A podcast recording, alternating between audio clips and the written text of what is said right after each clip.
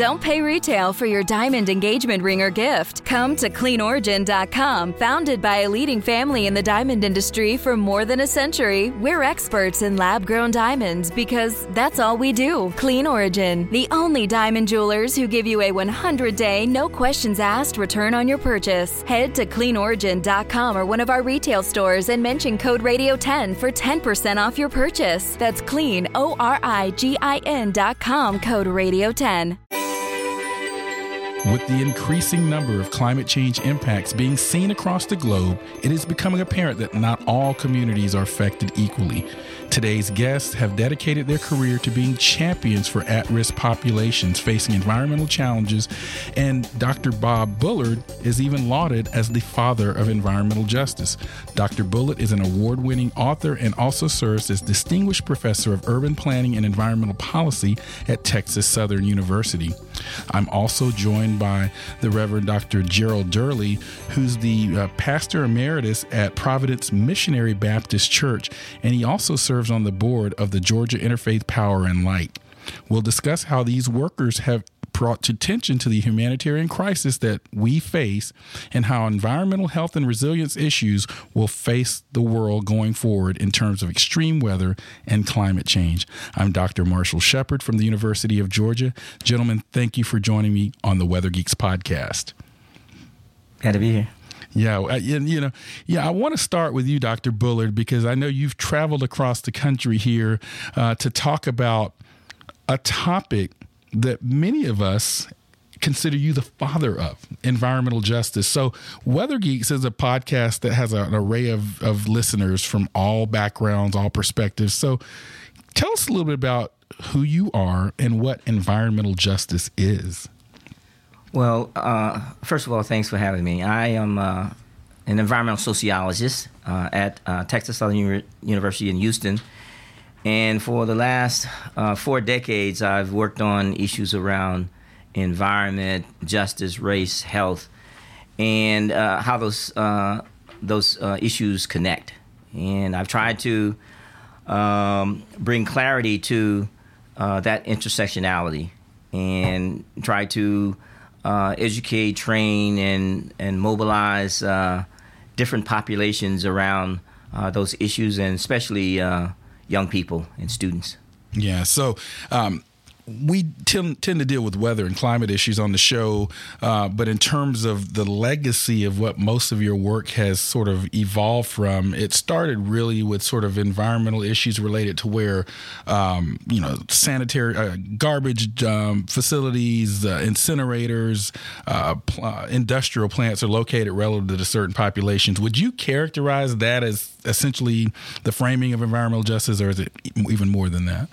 Well, you know, environmental justice uh, uh, has its roots in uh, issues around uh, civil rights and the the disparities that exist in terms of uh, who gets what, when, where, and why. And it it uh, took off in my case with the location of landfills, incinerators, and garbage dumps, and land use planning or lack thereof that created these hotspots.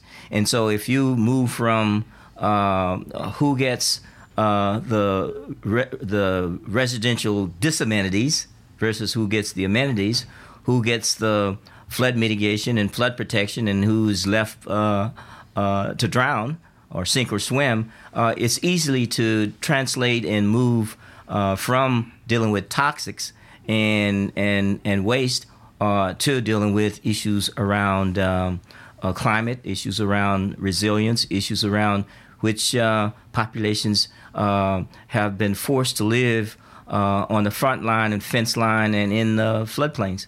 Now you mentioned civil rights issues. This is when I would come to you, Dr. Durley, because you have you have a very interesting op-ed that you wrote a few years ago talking about climate change as a not just an issue facing humanity in the world, but as a civil rights issues. Tell us a little bit about your background and then why you chose to write that op-ed. First, first of all, such an honor to be here with the with the dean, with the father of environmental justice. I feel so humbled, uh, as well as you, Dr. Shepard. I started in the civil rights movement in 1959 at Tennessee State uh, University, the marches and all of that, and we were fighting for justice we were fighting for to, to be able to sit in the front of the bus, to be able to drink from certain water fountains, to be able to buy where we wanted to. Those were civil and human rights based upon the Constitution. And so all of my life I've dedicated it uh, my life to that. And then when the environmental movement came along, I did not see the connection between environmental movement and the civil rights movement. So I got involved, and a lady began to just bug me about this environmental stuff. I didn't want to be bothered with it, but she kept telling me, "I want you to meet my husband. He's concerned about it." and I said, "That's not my concern." We in the African American community, it was not a priority to us. We could not connect the dots. But this was a very persistent lady named Jane Fonda. And she immediately connected. She said, Will you meet my husband? And I met him. And I began to understand that everybody has the right to clean water, toxic free air. Let me say, by the way, that husband, I believe, was Ted Turner. Is that right? Yeah, that's right. Ted Turner and Linda, Glenn, uh, the Seidells and all of that group. So they began to talk to me. And in the process, I met Sally Bingham and other people. But every place I went, I began to see that even though we as black people polluted the least, we were the ones suffering the most from asthmatic conditions and from uh, uh, uh, uh other kind of food deserts and these kinds of things. So I got involved. So now I spend a lot of time connecting the dots to show that education, employment, and health are all directly related to uh, to climate change, and we are negatively disproportionately impacted. So mine is basically trying to educate uh, following the lead of, of uh, Dr. Bullard and others who've been in before me, trying to connect the dots so that it becomes a reality and it becomes a priority in our churches, in our fraternities, in our sororities, in our boulés, and all of these things that we have conspicuously been left out of. So that's how I tie it back to civil and human rights. It, this is a right. Right. And, you know, we, we're talking about environmental justice here. I'm Dr. Marshall Shepard from University of Georgia, talking with uh, Professor and Dean Robert Bullard and uh, the Reverend Dr. Gerald Durley here on the Weather Geeks podcast. And I know, you know, I'm I'm sensing it even as you're listening this right now, because I know the Weather Geeks podcast listener base. You know, I mean, wait a minute, Dr. Shepard, what in the world are you all talking about? This is not something that impacts me. I don't know what you're saying. This is a topic, but I want you to stay with this conversation because um, although we're talking about an issue that has uh, primarily focused on uh, um, aspects of people of color, marginalized populations, and all these others, Dr. Bullard talked about soft terms that often get used there are many facets to sort of challenges related to environmental justice and what we're going to call weather and climate justice today as well. I want to pivot. For example, Dr. Bullard was earlier talking about Hurricane Harvey, Hurricane Katrina, even Imelda, uh, a storm that impacted Houston, and and, and uh, he's at Texas Southern University, which is in Houston, so very closely tied to those local issues as well as broader issues. Talk about because this is a weather geeks. Talk about how those weather events, um, Dr. Bullard, kind of translate into justice issues? Well, if you look at the, I wrote a book in 1987 called "Invisible Houston: The Black Experience in Boom and Bust," and in that book, I I mapped out and laid out uh, Houston and how uh, neighborhoods were segregated by racial lines and which communities were were uh, relegated to certain areas. And if you fast forward, um, uh, and look at the areas which historically flood, low lying areas, areas that are um, disproportionately impacted by the refineries and petrochemical plants, and, and those areas that somehow, and Houston doesn't have zoning now. And so that means that somebody decided that this is the best place for the people.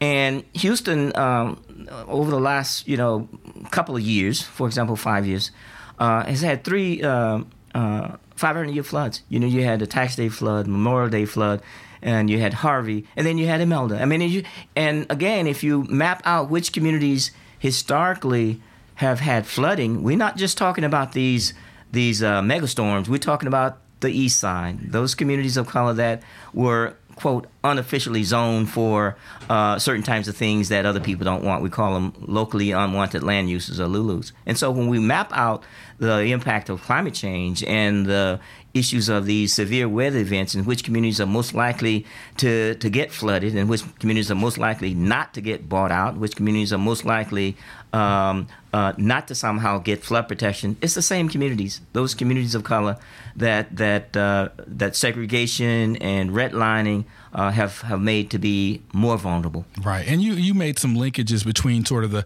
historical evolution of what you would, call the southern tier of the United States in terms of some of the historical legacies of inequity, uh, challenges dating back to slavery and up to through Jim Crow and whatnot.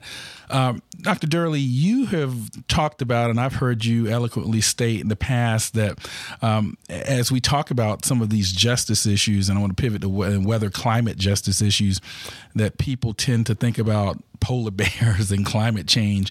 But you often say this is, you know, not just about polar bears. Um, you know, why, why do you really spend so much of your time now thinking about these issues from the standpoint of human beings? When, when we look at what's primary in the African American community. We're concerned about education, we're concerned about health, we're concerned about employment, we're concerned about justice and police brutality. These are priorities, not climate change and not uh, global warming, butterflies, butterflies. uh, what are polar bears doing? The melting glaciers. It's not that we don't think it's important, but we're a survival people, and we think about what directly impacts us.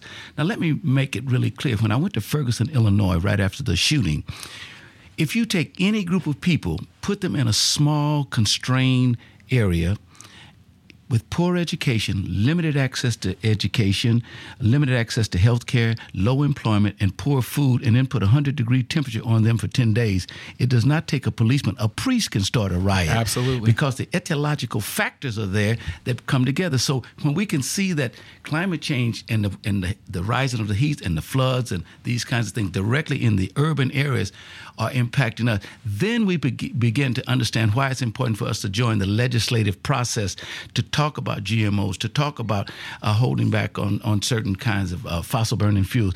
But right now, that has not been connected, so we don't do it. But now it is becoming more and more important that we get involved uh, with that because that is our constitutional right. And right now, we're in a moral crisis. I don't mind. The business people know what they want. They want money. Scientists want knowledge. Politicians want power. But none of it will work unless it's faced, placed upon a moral foundation. And that's what Dr. King talked about. So we've got to make moral decisions on those three major elements that keep us in bondage. Absolutely. Now, again, there may be someone listening to this say, well, you know, I don't resonate with what you're saying. Uh, I, I don't, uh, I, I don't, I'm not a person of color. I don't live in one of these vulnerable communities. Dr. Bullard, what would you tell someone that is listening to this right now? And I know that's happening because, you know, on Weather Geeks, we try to expand and broaden the discussion here. We talk about everything. First of all, why should someone that perhaps is not from one of these communities care? And then, as you talked about earlier, you gave me some examples up in Appalachia and other places where some of these environmental justice issues aren't just tied to race or people of color or marginalized groups. Can you expand on that thought? Yeah, I think the that may be a misconception that environmental justice is is only about race. And when we talk about environmental justice, we're talking about um, populations that are disproportionately and negatively impacted, whether it's children, um, uh, whether it's women, uh, or whether it's elderly, uh, whether it's people who are geographically, spatially located in areas that, that create that vulnerability. And the example of Houston, for example, Harvey basically uh, impacted a large part of Houston, and it impacted an area uh, that historically is not flooded. And we're talking affluent white communities. And what we say in the environmental justice movement is that when we fail to protect the most vulnerable, we fail to protect everybody. We saw that in Katrina. When you don't provide levee protection for everybody in an equal way, uh, when you when that weak weak levee or that weak uh, weak link breaks, it places everybody at risk.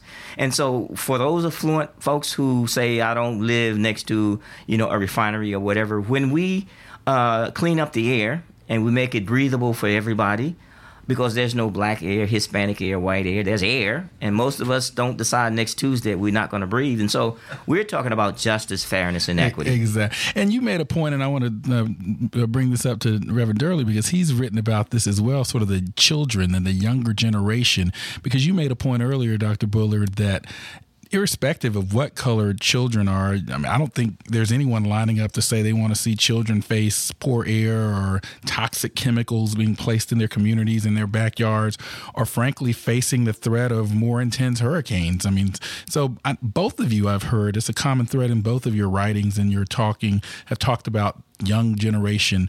Um, the young generation play a role in your mind, Dr. Durley? They must play a role, and I think Dr. Bullard and the the uh, the scientists, the young scientists that, that come together. I think it's the sixth or the seventh year that all the HBCUs come together.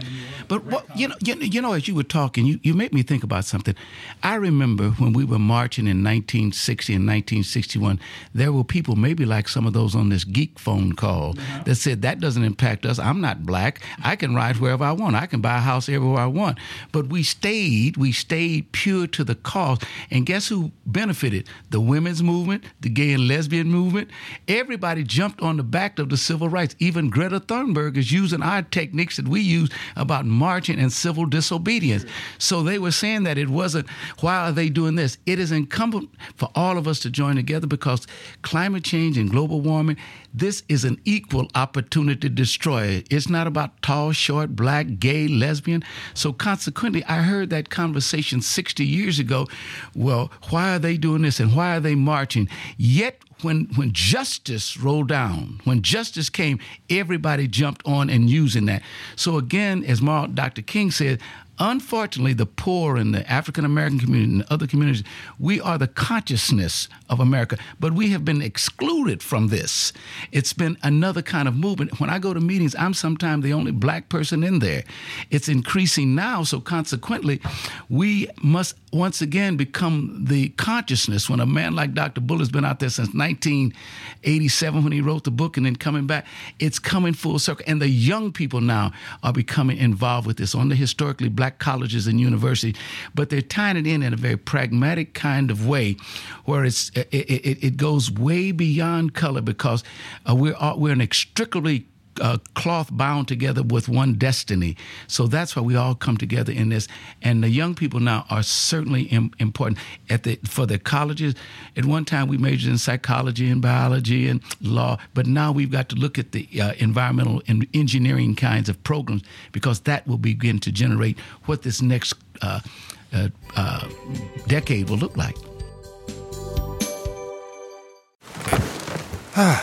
The comfort of your favorite seat is now your comfy car selling command center, thanks to Carvana. It doesn't get any better than this. Your favorite seat's the best spot in the house. Make it even better by entering your license plate or VIN and getting a real offer in minutes. There really is no place like home. And speaking of home, Carvana will pick up your car from yours after you finalize your offer. Visit Carvana.com or download the app and sell your car from your comfy place.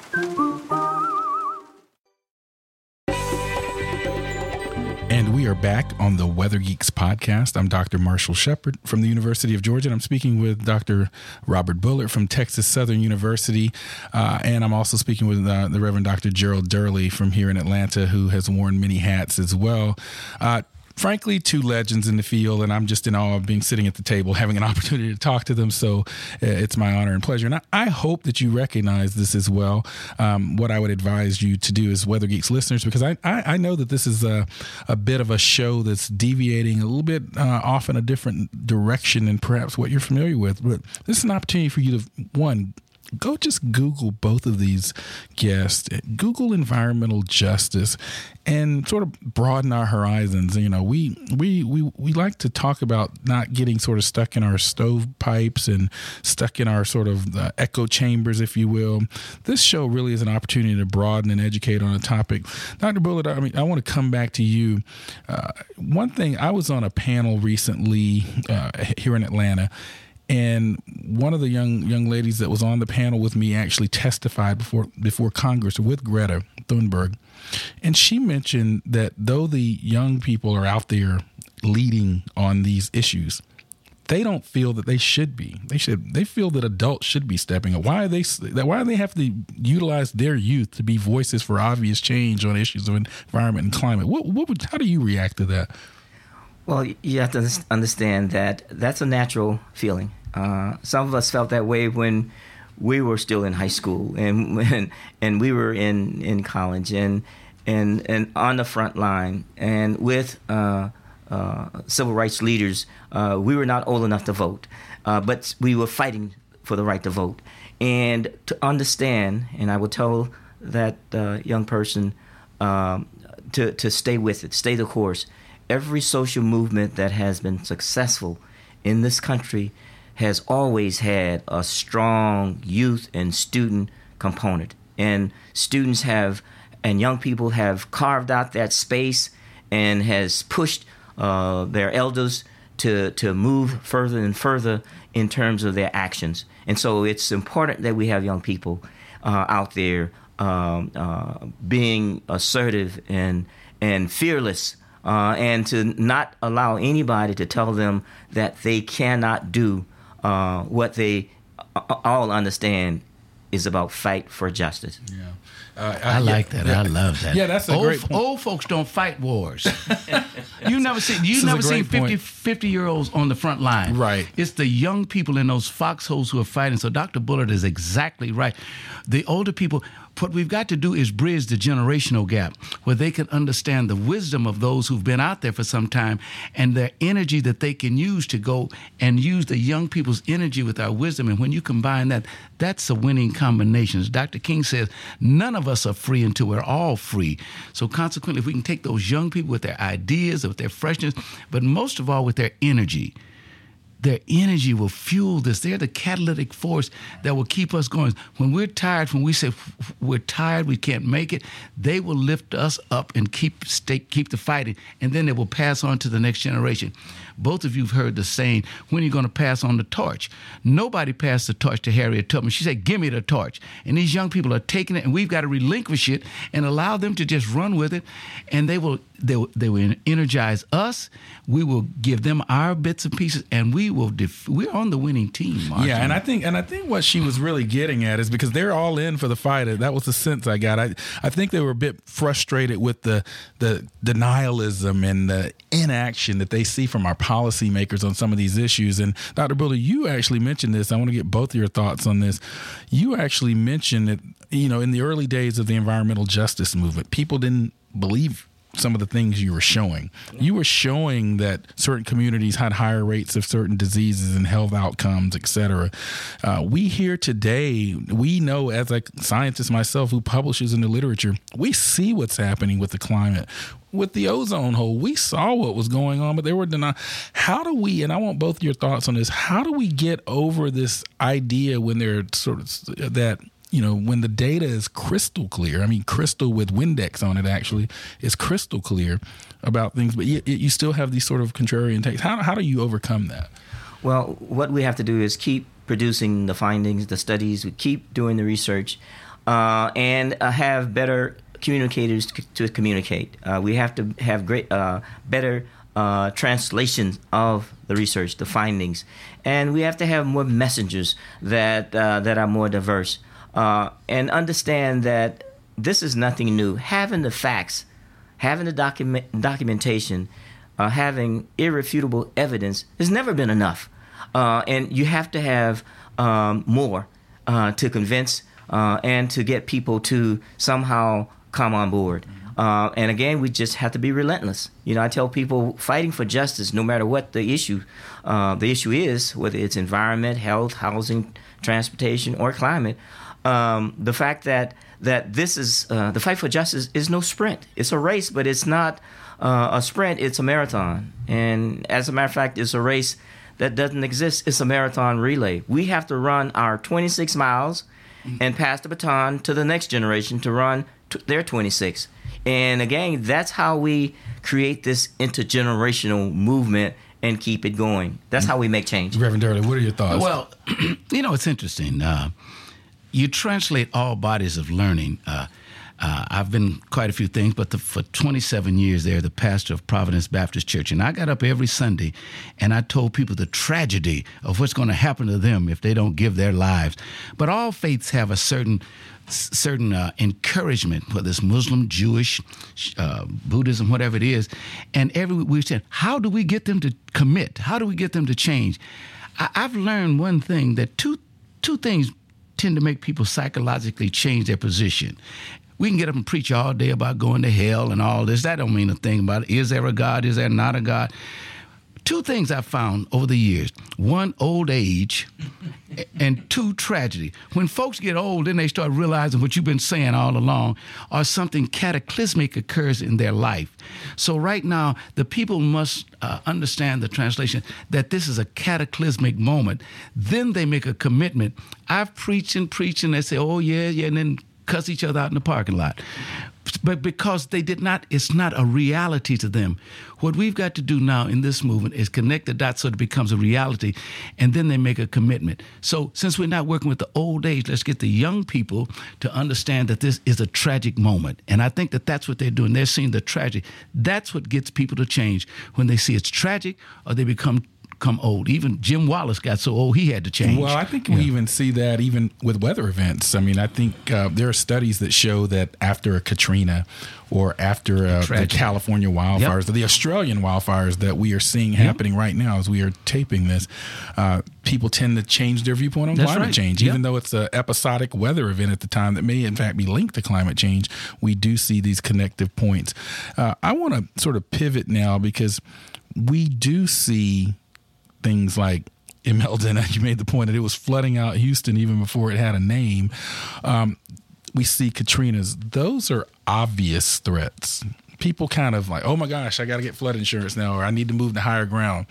But there are these more subtle things that happen uh, if you're living year after year and generationally after generationally in a community that has a, a, a, a plant upwind that has plumes of toxins coming downwind, or even heat, sort of living in an urban heat island that's also in a background climate that's warming, sort of how and I'm going to talk about communities are vulnerable. How do we get the communities to understand the buy-in and the threat and vulnerability? Because oftentimes, I think you know, Reverend Durley said people concerned about their light bill or water bill, they don't necessarily connect the dots. To sort of some of these long-term, what I call creeping issues. What are your thoughts there?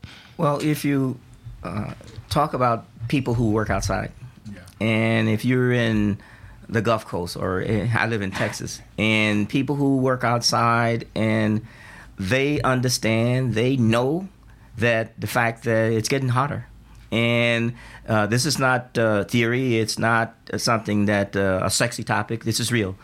And when you um, are out there in 95, 105 degree uh, heat, and it's you know 90% humidity, and your paycheck is based on you going out there on the roofing or on landscaping and you or whether it's dealing in agricultural or whatever and and it's it's getting worse.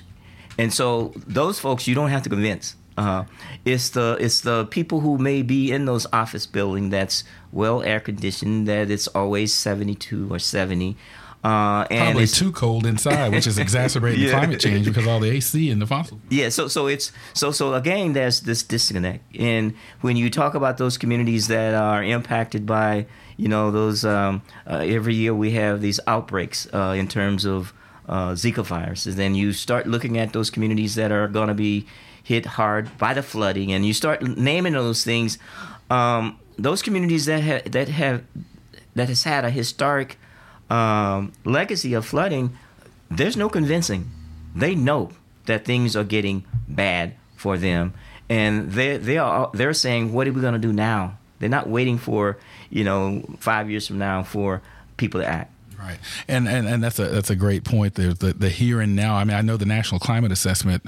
By the way, during the second Bush administration, uh, legislation was passed that uh, that causes the United States to assess the climate every four years or so. It's called the National Climate Assessment. So again, I, I, I emphasize that because uh, you pointed out that one of the first sort of major pieces of action related to environmental justice came under the first Bush, I believe you mentioned, or at least something that you pointed out. My point here is this is not; these issues aren't sort of left, right, Republican, Democrat. They're they're human issues, and so the National Climate Assessment assesses the climate every four years, and it found in its most recent 2018 report that the number of work hours outside will contract because it's just going to be too hot.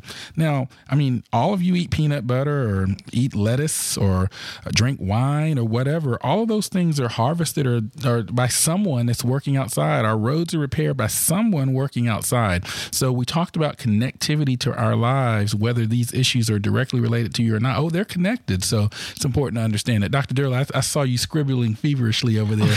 Uh, I, yeah. I want to know what you're writing. No, I, I think, uh, and I was following up on what uh, Dr. Bullard was saying, is that when I'm talking to people now and trying to connect the dots, when I talk about we've got to be concerned with the oceans flooding and people moving more and more inward. They're going to move in more and more to the cities. So we're facing something here in Atlanta and most major cities called gentrification.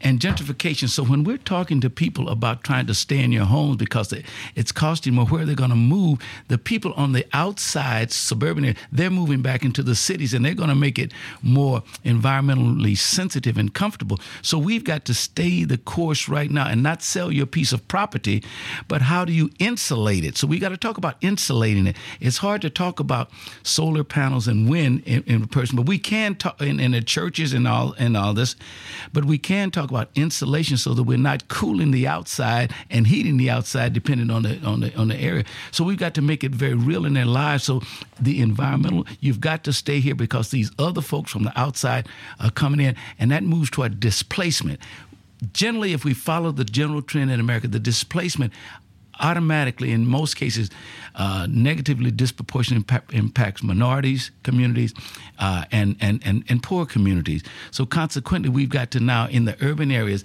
as the cities are moving toward alternative energies and solar and all this, we've got to be in there. Otherwise, guess what's going to happen?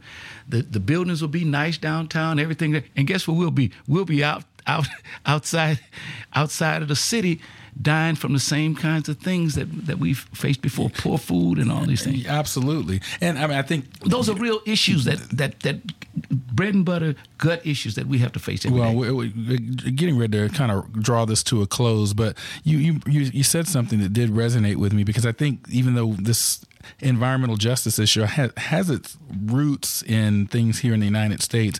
Some of these things we see in global and international. You mentioned, for example, Atlanta becoming a receptor city. For example, during Katrina, many people fled to Atlanta, and there's study there's studies by a former colleague of mine that show that there are certain cities that are going to absorb the sort of climate migration or displacement from the coast, uh, and we see that also internationally as well with islands and nations that are going to suffer from sea level rise or for lack of agricultural productivity.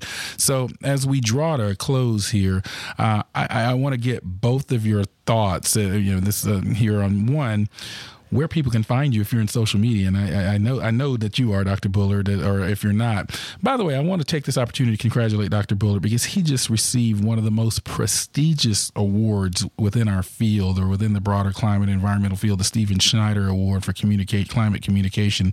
Received that in December 2019 at the American Geophysical Union. So congratulations, oh. first of all. That, oh, that's you. a huge honor. I mean, again, Google that.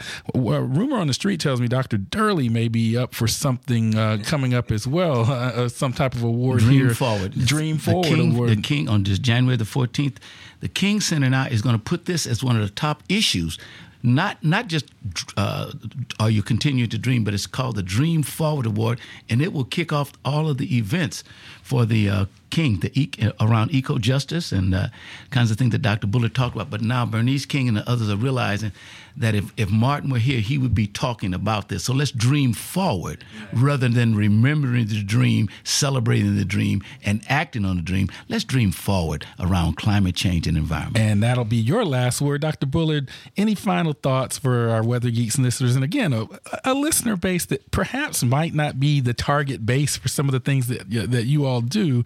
What would you leave the Weather Geeks listeners with in terms of what you've done historically in your career?